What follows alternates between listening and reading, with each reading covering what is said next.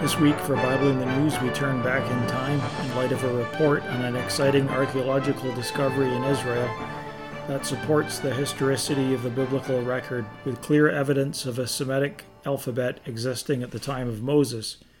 This discovery supports the synchronization of the biblical text with Egyptian history. A tiny pottery shard inscribed with ink unearthed at Lachish in Israel dates to 3,500 years ago and is the oldest Semitic text from the southern Levant to use alphabetic writing rather than pictographic.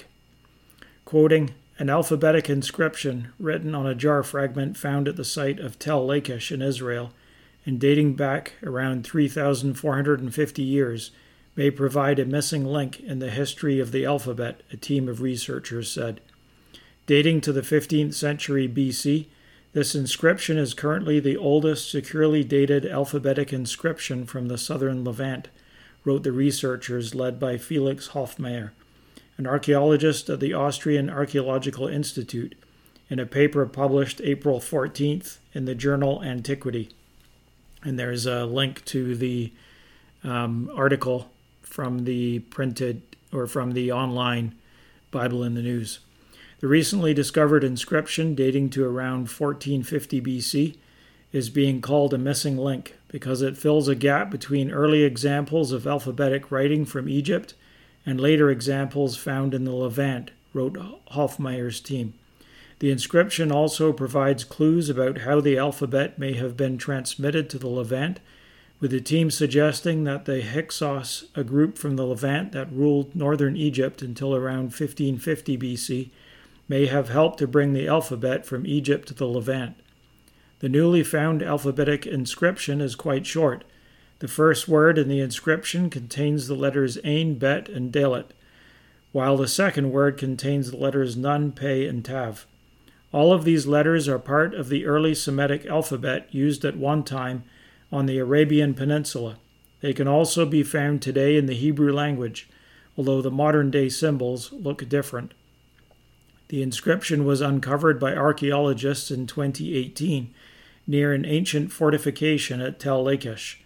The researchers also found the remains of barley alongside the jar fragment holding the inscription, and radiocarbon dating indicating that the barley was grown in around 1450 BC.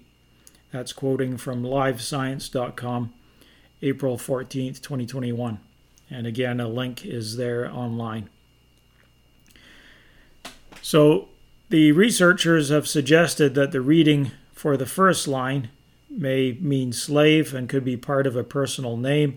Their suggested reading for line 2, which in Hebrew would be honey or nectar. It suggested that this Semitic alphabet may have been brought from Egypt to the Levant, that is the eastern Mediterranean, by the Hyksos. And based on Bible history, we can also consider that it was the Israelites, since they followed a similar path around the same time.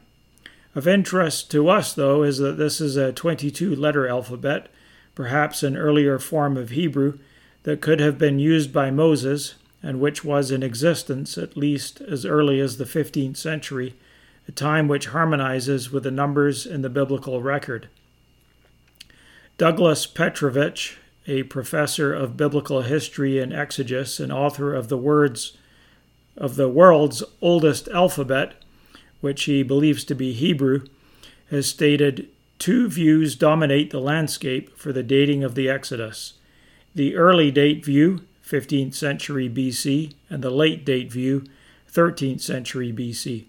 The candidate for the late date view is Ramses II, from 1290 to 1223 BC, while the candidate for the early Exodus view is Amenhotep II, from 1455 to 1418 BC. Many scholars now date the Exodus to the 13th century BC, a step that requires a redefinition of concrete numbers in biblical passages that, if taken literally, would indisputably place the Exodus in the 15th century BC. And that's quoting from Amenhotep II and the Historicity of the Exodus Pharaoh by Douglas Petrovich. Petrovich summarizes the argument for an early Exodus date based on the biblical record in the same article, in the same research paper. He says, the central text for this crucial historical event, 1 Kings 6, verse 1, connects the Exodus to later Israelite history by noting that Solomon began constructing the temple in the 480th year after the Exodus, signifying an elapsed time of 479 plus years. All but the minimalists agree that the counting of the 479 plus years should begin with May of 967 or 966 BC, depending on whether one accepts Young's or Thiel's version of Solomon's regnal dates. Thus, the 479 plus years began either in 1446 or 1445 BC, either of which can be substantiated by the biblical text, says Petrovich.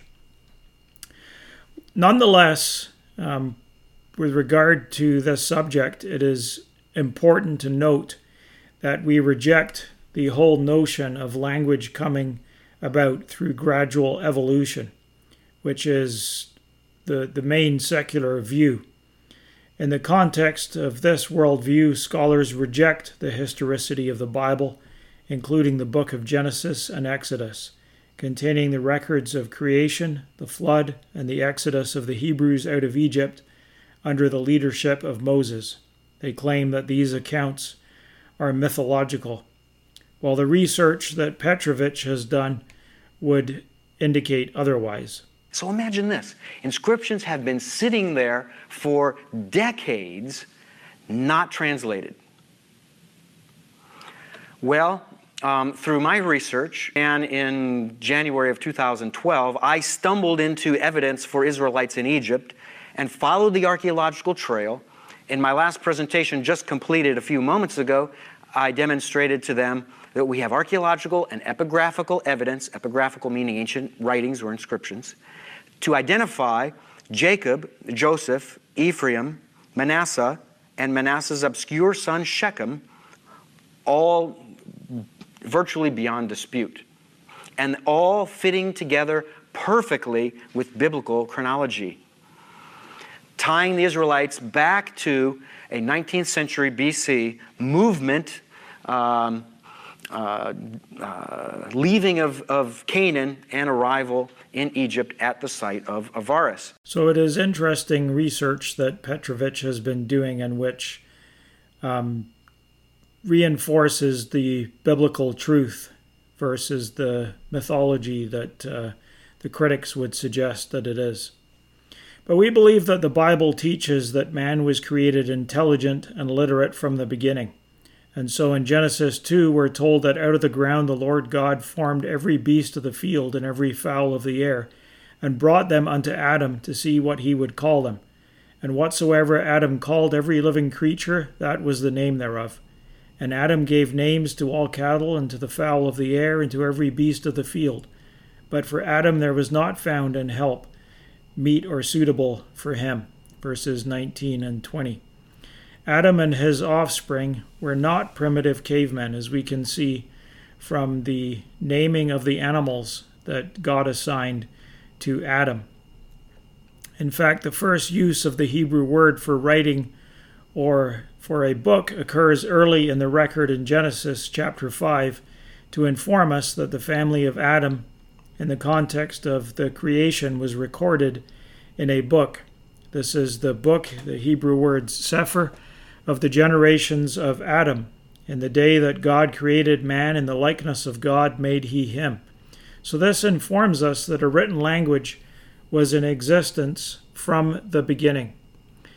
If we accept that the Bible is the inspired word of God as it claims to be in 2 Timothy 3:14-17, and as we believe it is, we must go further than Dr. Petrovich and also accept that language was not invented through an evolutionary process, but was given by God at creation. This is in harmony with the account of Genesis chapter 11, where we are told that the whole earth was of one language and of one speech. That's in the first verse. However, this was changed by God in Shinar or Babylon, where the Lord confused the language of all the earth. And it was from there that people were scattered in different language groups. When we come to the book of Exodus, we find that Yahweh, the God of Israel, commanded Moses to write down what he told him. We have an example of this following the battle between Joshua and Amalek. And the Lord said unto Moses, Write this for a memorial in a book, and rehearse it in the ears of Joshua. For I will utterly put out the remembrance of Amalek from under heaven. Exodus 17 and verse 14. So in addition to Moses writing down what God told him, Moses was also able to read and understand the Ten Commandments that God wrote down for Israel. And God gave unto Moses, when he had made an end of communing with him upon Mount Sinai, 2 tables of testimony, tables of stone, written with the finger of God. Exodus 31 and verse 18. And it's also there as well in chapter 34, verse 1, when he gives him the replacement tablets. And so obviously this means that Moses and God both spoke the same language and understood the same alphabet. And literacy was not limited to the leaders of Israel, but was common, since Israelite parents were to not only teach the words of Yahweh to their children, but also to write them on their door and gateposts. We read of this in Deuteronomy chapter 6, verses 4 to 9, where it says, Hear, O Israel, the Lord our God is one Lord. These words which I command thee this day shall be in thine heart.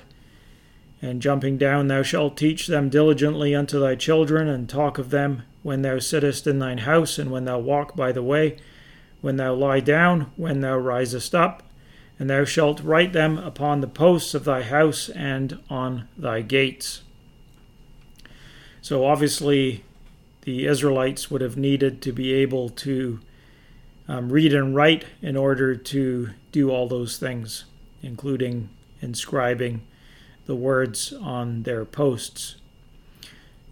The preservation of what God had communicated to his people was not left to the chance of oral tradition, which is another important point. It was carefully written down and stored inside the Ark of the Covenant.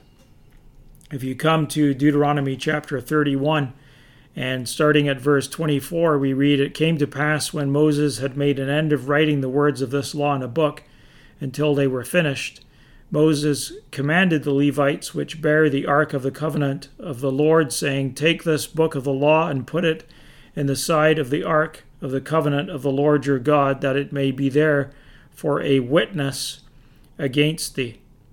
And so there was the book with the words that God had given to Moses inscribed there in that book. And later Joshua wrote out his own copy, just as had been commanded of the kings of Israel in Deuteronomy chapter 17, no doubt using the original autograph preserved in the ark, and he read it to all the people. We read of this in Joshua chapter 8, verse 32 and 34. Joshua wrote there upon the stones a copy of the law of Moses, which he wrote in the presence of the children of Israel. And afterward he read all the words of the law, the blessings and cursings, according to all that is written in the book of the law. This pattern, established in the early books of the Bible, is seen to be characteristic of all of the Bible. Critics have argued that Moses could not have written down all of Deuteronomy, since his death is recorded at the end of the book. Well, since it's the word of God given by inspiration and not Moses' own words, this is not really a problem. However, it is possible that this was added later by Joshua, also through inspiration of God. It is of note that this discovery that has been revealed this past week, as well as several other inscriptions and the announcement last month of the discovery of more ancient Dead Sea Scrolls, has been made public at this time. Petrovich, who we referred to earlier, makes an excellent observation on this point in a lecture he gave in September last year after speaking about another 15th century BC inscription, Sinai 349. And this is what he said. For some reason, I do not know why, God has hidden all of this for 3,450 plus years, folks. He's hidden all of it. Now, he's brought it to light. I think I understand a little bit about why he's doing it, but I can only barely scratch the surface in what I know. What I do know is he has many great things to do as a result. Number one among all of them is this. God did what he did with the Pharaoh and with his army and with Egypt and with their gods and the devastation and the plagues. He did it all to make his name known throughout the world. And if that is his stated goal, and it's stated that way in Scripture, you can read it in my book, you can read it in the biblical text, then is that not part of the reason why he's doing this today? To bring it all back? For God to make his name great on the earth, that all people would know he has done what he said he did. This book demonstrates to the Jewish people that the stories they read about their history that are most important to them, more important than any of their other stories, those stories are all true. The world is telling them. The university professors are telling them. The scholars, the biblical scholars are telling them. It's all fantasy. These inscriptions tell us it happened. God did what he did, and he did it to make his name great. Indeed, the time is quickly coming when God will send his Son, the Lord Jesus Christ, back to the earth, and his name will be great throughout all the earth. And there will again be one language. The prophet Zephaniah says, For then will I turn to the people a pure language, that they may all call upon the name of the Lord, to serve him with one consent. Chapter 3 and verse 9. We pray that day will soon come. In the meantime, we continue to watch for the Bible in the news. This has been Daniel Billington with you this week. Come back next week for another edition, and perhaps at some point we'll finally know what's going to happen with the Israeli elections.